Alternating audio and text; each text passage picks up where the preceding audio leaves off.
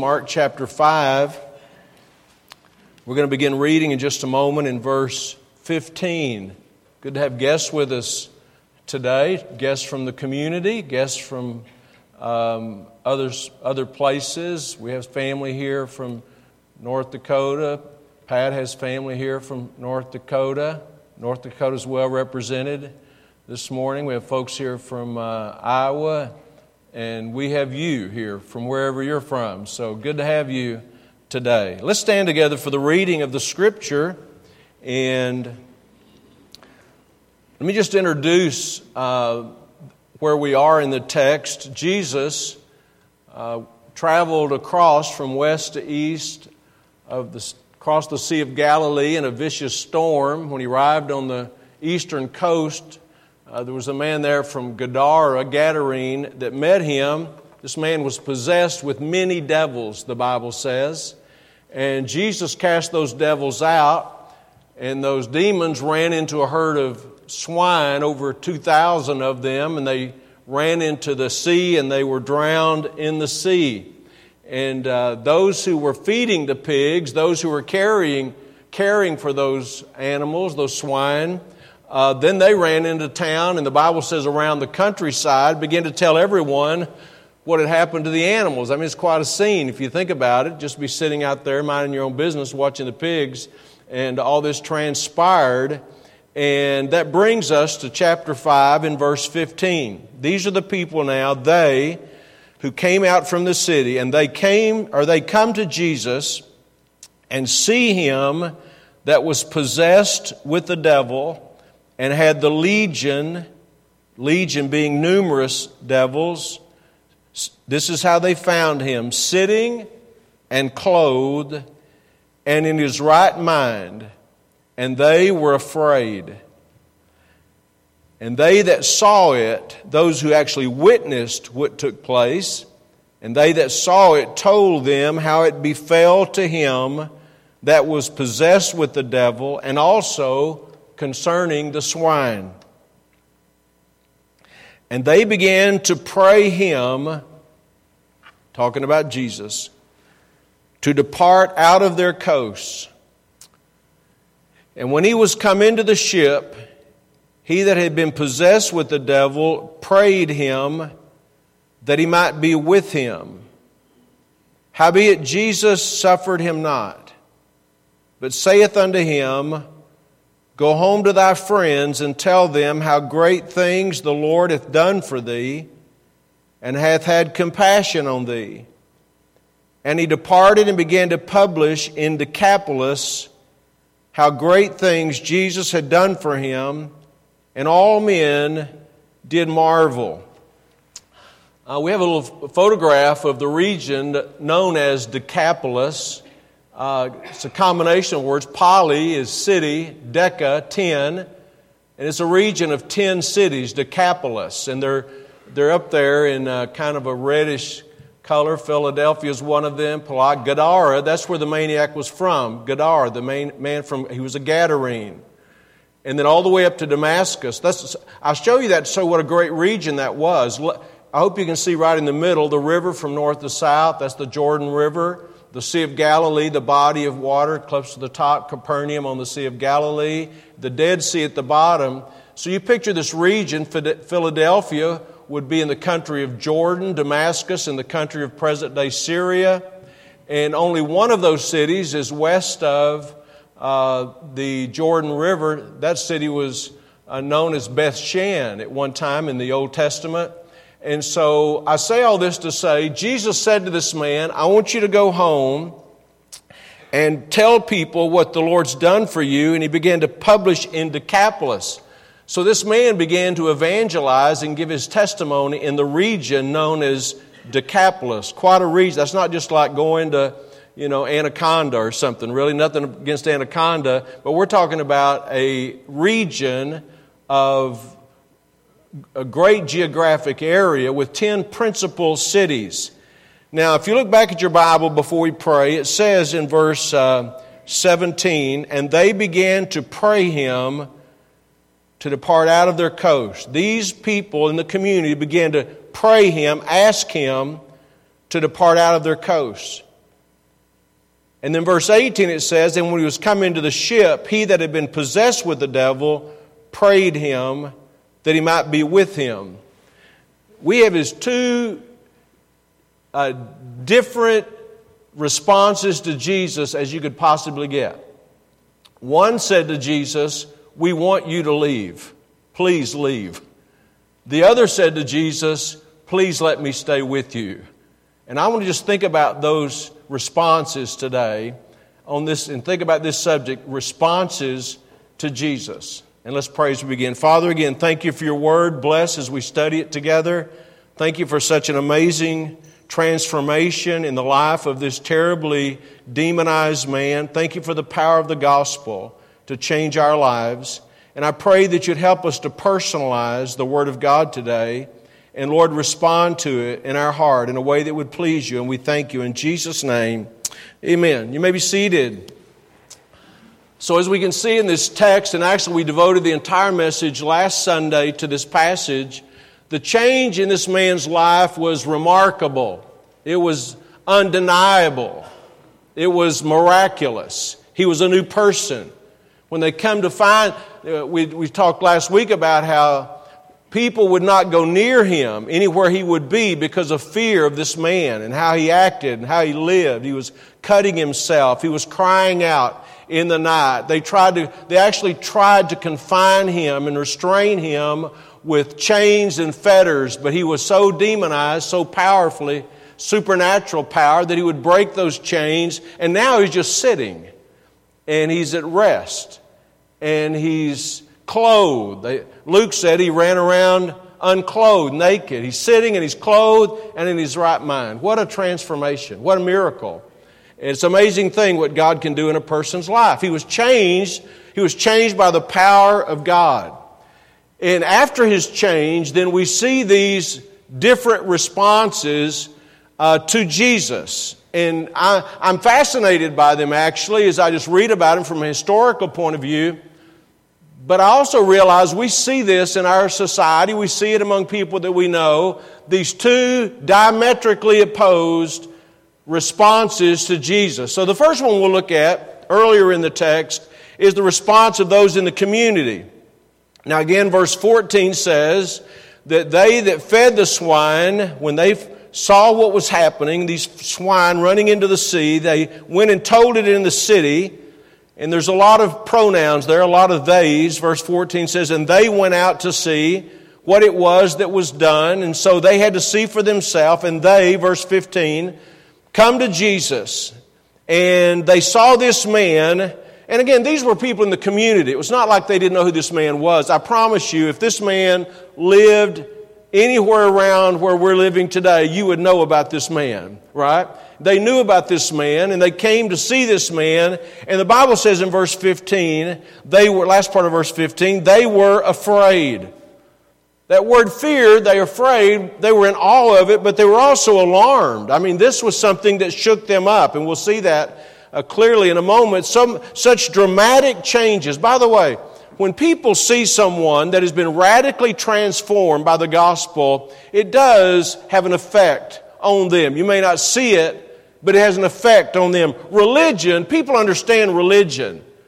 What they don't understand is transformation, going from one person to another person. That is something different than just getting religion or going to church. And so these people um, were, were it was, they found it very unsettling. Let's just use that word. Found it unsettling. And verse 16 says, And they that saw it, those who actually were there when it happened, these were eyewitnesses, told how it befell to him that was possessed with the devil and also the swine. They, they told them, This is what happened to the man. We saw the transformation in his life. This is what happened to the swine. We witnessed as they ran madly down into the sea and drowned themselves. And the response that we want to focus on for a little bit is found in verse 17. And they, having heard the evidence, having seen what transpired, they began to pray him to depart out of their coasts. They implored Jesus to leave. Right? It's crazy. It's hard to wrap your mind around that. I mean, to see what good things had happened in this man's life, how his life was better, his, his, his family would be better. And yet, when they saw it, they asked him to leave. This town terror, this locally, local terrorist was changed. His ruined and wasted life had been salvaged. There was no denying it. He was a new person.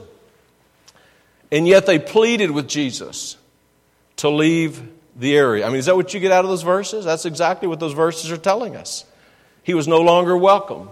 It leaves me to speculate. I wonder why, right? Why would they feel this way? Why would they, why would they not want Jesus? I'd be saying, Jesus, I want you to come meet somebody near me. Whatever happened to that man, I'd like to see happen to this person, you know what I'm saying? But they didn't want Jesus around. I don't know why.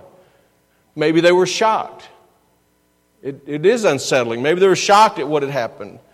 Maybe they felt threatened by this radical, dramatic, remarkable change. You know, his, I, I can't say that I've seen this just recently, but I have seen it firsthand who people have had a, a, loved one or a friend that they're begging for them to be saved and praying for them to be saved and asking the church to pray for them to be saved. But then when they get really saved and their life is changed, and all of a sudden they weren't expecting this. I mean, they wanted a better person. They didn't want a different person. But salvation makes us completely different. Maybe they were, maybe they were struggling. I know some of them must have been with the financial loss. I mean, there are thousands of pigs, right? They ran off into the hill. They're going to down, drown. Not, how are we going to pay the bills? You know, what are we going to do now? The activity of Jesus was costing them. I'm not going to turn to it, but there are other places in the Bible, in the book of Acts, there were people there who made their living by making idols. You remember that? You know, these false idols of worship, and and all of a sudden people are getting saved, and now they're, they're you know, the bottom line is being affected. By the way, let me just tell you if, if true revival came to America, if true revival came, true revival came to this county, people would be affected. People who run the bars, people who do this and that and whatever it may be, I guarantee you'd be affected in a good way but the bottom line would be affected. And I think that may be part of the reason here. This man, this, this idea that people are going to be transformed was disturbing their world. They were not welcoming to Jesus. Now, it's a good time to remind ourselves that Jesus is about changing people. He's about changing people. If you don't want to change, you don't want Jesus. Because He's not about the status quo. He doesn't save us to leave us the way we were. He doesn't save us that we can just be what we want to be. He saved us to change us. As a matter, you say, well, how much does He want to change us? His stated agenda is this that He's going to work on us until we become like Him. Is that right or wrong? That's God's plan. Some people don't want that. They don't want their schedule changed. They don't want their, their routine changed. They don't want their priorities changed. And so Jesus is about changing people. And I think the truth is, everyone does not want Jesus in their life. They may want religion, but they don't want Jesus. They certainly don't want to go to hell. They'd like to go to heaven when they die, but, but they don't really want all this change. And the changes that Jesus brought, even in the Gospels, those changes were often criticized. He was criticized by the things he did. They wanted to kill him. If you're not familiar with the Gospels, you may not be aware of that, but there are a lot of people that wanted him dead. And it wasn't because he was a good man. It wasn't because he broke the law. It wasn't because he was hurting anybody. He was helping people. But they didn't want it. I was reading this week um, in 1 Samuel. And, you know, 1 Samuel follows the period of the judges in the Old Testament. In the period of the judges, Israel had this, this continual uh, tendency to get away from God, to drift away from God. God would judge them. They would turn to God. God would send a judge. The judge would tell them the truth, and God would deliver them. Men like Gideon and Samson and Jephthah, and you're familiar with the period of the judges. After the judges followed 1 Samuel.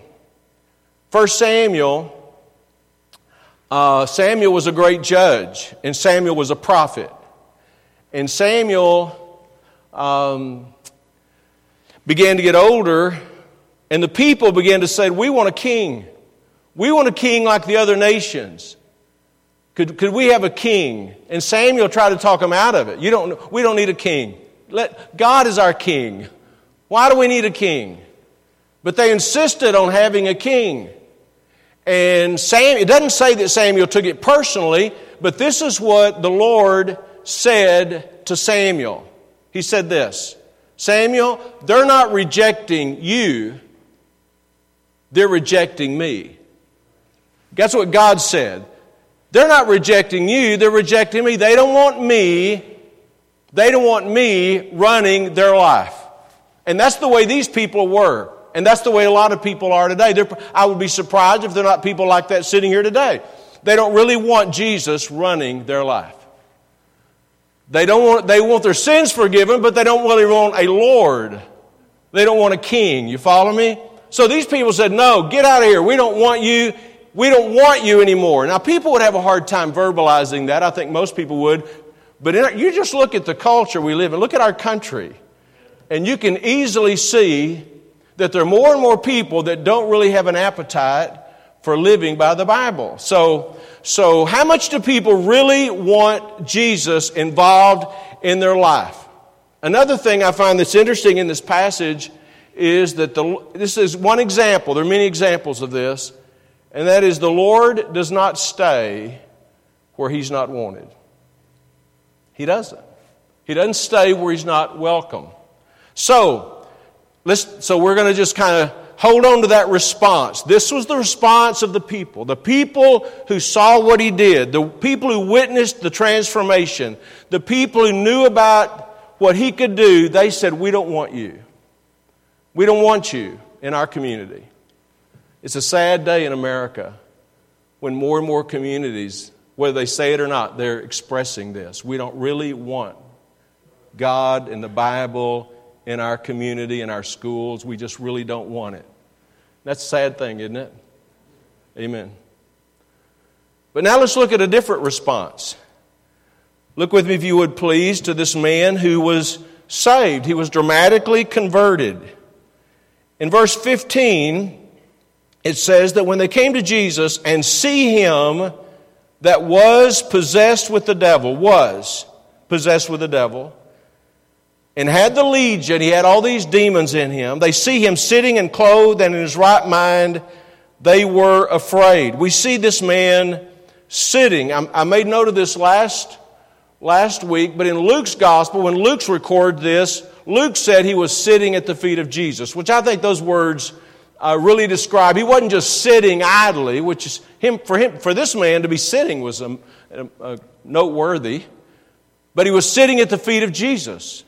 Luke said. Matter of fact, Luke also records, you remember the story, when Jesus visited the house of Mary and Martha, and Martha was cumbered about many things, and she's working around the kitchen and getting, but Mary was sitting at the feet of Jesus. Same terminology, sitting at the feet. So what does that mean? It means this man is now, he's a disciple, he's a learner.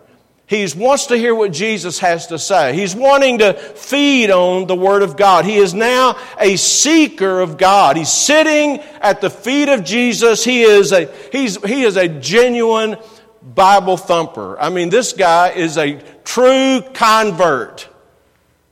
There's, I'll tell you, America needs more people like this here, right? And we need to be more like this guy. Not just religious not just occasional church attenders, but people who are soaking up what Jesus has, people who are serious about what Jesus has to say. And so, how was this man's response? Look in verse 18. And when he, and again, that pronoun he there is talking about Jesus, when he was coming to the ship, Jesus is about to board the ship, go back across the Sea of Galilee. And when he was coming to the ship, he that had been possessed with the devil prayed him that he might be with him. He prayed him, he entreated him. Not necessarily begged, but he, he, he wanted him. He was beseeching him that he might be with him. He wanted to be with Jesus. He wanted to be near Jesus. Jesus had finished his purpose on the east side of the Sea of Galilee. It's interesting when you think about it. He went through that stormy time. Remember that going across the sea and how water was coming into the boat and the disciples were afraid and Jesus is in, in the back of the ship and he's sleeping and he's not affected really by what is going on. He went through all that trouble to go to the eastern coast of the Sea of Galilee. He saved this one man and now he's going back across the Sea of Galilee. We might say, what a waste. I don't think it was a waste, right? He had a mission, he had a purpose. He set this poor demonized man free. And so here's a contrast. Many in the community say, We don't want Jesus. But this man says, I want you to be with me. He besought the Lord that he might be able to remain with him. They, the word is prayed, and it's not like prayed like like saying a prayer, but prayed being talking to, talking about, beseeching. They prayed for Jesus to leave. He prayed that he might stay with Jesus. Now, I think it'd be good this morning to think about which of those responses best describes our life. One is just wanting Jesus to be close to you wanting to be near Him, wanting to spend time with Him. The other is, Lord, you're getting too close. We don't want you here. We don't want, and they, it wasn't just they didn't want his person, they didn't want what he represented. They didn't want his agenda. They didn't want him to be in charge. They want, didn't want his lordship. They did not want him. Which of those responses best describe my life? Jesus, I want you to be closer to me. I want to, I, I got an interesting, uh, I won't show it to you now, it's on my phone, a message this week. I talked to a guy that I don't know in Texas because he had written some stuff about our materials. But, the, but he, he so, so he sent me a text, and basically the text said, Would you pray for me one time this prayer that I would just keep drawing closer to Jesus in my life. I thought, what an interesting thing. He didn't ask me to pray for him every day. He said, Would you just pray for me that I would just keep getting closer to Jesus? Don't you think that's a good prayer request? He wanted, this man wanted Jesus close to him. He wanted to be near him. He wanted to spend time with him. He didn't want him to leave. He didn't want to think about him going back across the Sea of Galilee. And there's probably an, any number of reasons why he might have thought that, but from a spiritual point of view, he just wanted to grow. But from a practical point of view, here he is, a man transformed, radically transformed, and the person who changed him is about to leave. And he's maybe wondering, how am I going to function? How am I going to get by? How am I going to manage? But whatever his thinking was, he wanted Jesus to be close.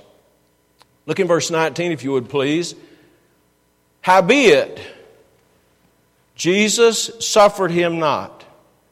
Jesus didn't go along with his request. But saith unto him, Go home to thy friends and tell them how great things the Lord hath done for thee, and hath had compassion on thee. Now, here's a man just got saved, right? Radically transformed. And he says, Jesus, here's my request. I just want to be close to you.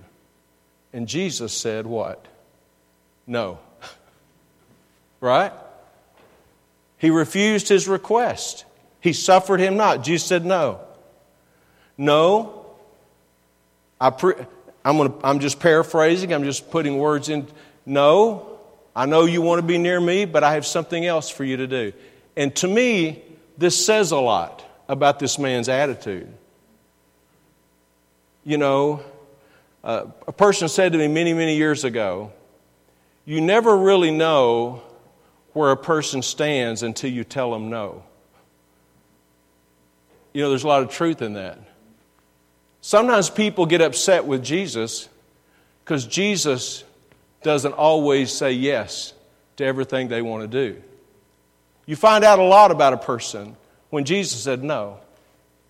And Jesus said this to this person. He said, No, that's not what I want you to do. By the way, this ought to be the response of people who really want God. I want God's will, not my will, but God's will. The first, we have thank, thank the Lord, we have the first response out of the lips of the Apostle Paul in Acts chapter 9 when he got saved. His first utterance was this Lord, what, will you have, what do you want me to do? See, there's the attitude of a real convert. Lord, what do you want me to do? Not what do I want to do? Not I want you to bless my plans. No, what do you want me to do? And so Jesus said, that's not what I want, but this is what I want. Look in verse 19 again. Go home to thy friends and tell them how great things the Lord hath done for thee and hath compassion on thee. He said, This is what I want you to do. And you know what he did? Look in verse 20. And he departed and began to publish in Decapolis how great things Jesus had done for him. And all men did mar- You know what he did? he said he promptly obeyed the Lord. He said, Lord, this is what I want to do. I just want to, I pray you, let me just stay close to you. And Jesus said, No, I want you to go a different direction. I'm going to go west over the Sea of Galilee. I want you to go a different direction. And you know what he did? He immediately did what Jesus wanted him to do. Is that right? Why would he do that? Because that was his heart. He wanted to obey the Lord. He, Jesus had saved him, Jesus had transformed him. Go tell your friends what I've done for you. Most of us have read this and thought about this, and we've experienced it with our own lives. Sometimes the hardest people for us to witness to are those closest to us. The hardest people for us to discuss spiritual things with and talk with them about their relationships and how they need the Lord in their life are the people closest to us. And that's exactly what Jesus told this man to do. By the way, if you can witness to your family and your friends and those closest, you can witness to about anybody. And so, he began, it says in verse 20, we, we looked at that region of Decapolis earlier. He began to publish in Decapolis how great things Jesus had done for him. It's this large region, covered such a huge territory. And he began to talk to these people. Let me tell you what Jesus has done for me. Would you think with me for just a moment uh, this morning and think about people that you know, people that are close to you, and no doubt if they're close to you, they probably know you go to church, right? They probably know that you, hopefully, they know you're saved, but you know what? They need to hear. They need to hear what Jesus has done for us. They need to hear what the gospel means, how our life has been transformed, how our life has literally been transformed because of the grace of God. Go tell these people. And you know what? In our life, there are people that we see on a regular basis. They're not in Africa or Germany or Central America or Canada or South America or Australia. They're in our neighborhood. And they need to hear what Jesus has done for you. They don't just need to hear about religion. They don't just need to hear, and inviting them to church is a step in the right direction, but they need to say, no, what Jesus has done for us, He's changed my life. Jesus has changed our life. Go tell these people. And his testimony had an impact. Look in verse 20, it says that uh, he told them how great things Jesus had done for him, and all men did marvel. They, what was he telling them? How God has been good to me, how, how merciful he's been. Look what he says, the last part of verse 19. And hath had compassion on thee. People need to hear how good God is. By the way, God is good, amen? He's transformed our life, He's given us purpose, He's forgiven, of our, forgiven us of our sins, He's changed us. So, think about these two, these two groups of people, or one is a group and one's an individual. Think about this today. Ask yourself is there anything in me that's like that community that really resists the change that Jesus wants to make in my life? And I'll tell you, if there's any of that in us, we need to ask God to take it out of our life. We want, to, we want Him to have His way in us. He's not, a, he's not a trespasser, He's not an intruder, He's not an unwelcome guest. He's our Savior, He's our Lord. If you're saved, we want Him. We want His way. We want His will. And may we be more and more like this second person, the one whose life was transformed. Lord, what do you want me to do? I want to do this, but if you want something else, then I want something else. Because I want what you want in my life. We were praying this morning with some men before church for people in our church. According to God's will, of course, that people in our church would, would sense the call more and more to take the gospel to other places, even other countries. We ought to pray for that. Those people need the gospel. Unreached people need the gospel. Sometimes, sometimes parents, and I've heard this for years, parents are, you know, they want people to be saved elsewhere, but they don't really want people in their family to go. You know, I wouldn't want that. We want God's will to be done. Amen? Whatever God wants. Hey, God's the one in charge, not us. He's the sovereign, He's the ruler, He's the master, not us. We want His will to be done. I don't know about you, but I don't, I don't want to be anything like that community. By the way, I don't want this community to be like that community, but unfortunately, in some ways, they are. Some of them are anyway. They don't really want Jesus to have his way. I don't want to be like that. And I'm going to urge you today to think about this in your own life personally. I don't want to be like the group that said, Jesus, go away. I want to be like the man that said, Jesus, please don't leave. I want you to be with me. I need you in my life. I want to be a part of your life. And when he said, do this, then we say, Yes, Lord. Whatever you want me to do, I'll do. And by the way, this all starts when a person gets saved, right? This man, this man just didn't get, you know, a, a reformation. He got, he was saved. He was transformed. He was regenerated. He was born again. You know saved him? Jesus did. Religion didn't save him, Jesus did. And if you're here today, that's what you need. That's what we all need, right? Say, preacher, What's the greatest thing ever happened to you? There's no question in my mind. I've, a lot of things I look back on, and I'm just thankful for God's blessing. But the greatest thing that ever happened to us was when God saved us. He changed our life. Not just a day or two, or a month or two, or a year or two, He changed our life. Aren't you glad for salvation? And how does that happen? It happens when a person recognizes they need a Savior. They're lost. They've, they've, they've sinned against God. They, can't, they don't have any hope of saving themselves, but Jesus died for their sins. Jesus died. He paid the price for our sins that we could be forgiven. I, I thank God so often that when someone cared about us, they didn't just tell us about religion. You know, you just need to be, you just need to be more religious. No, we don't need more religion. We need a relationship with God. And if you're today and you're not saved, that's what you need. And Jesus wants to save you. You say, well, he could never save me.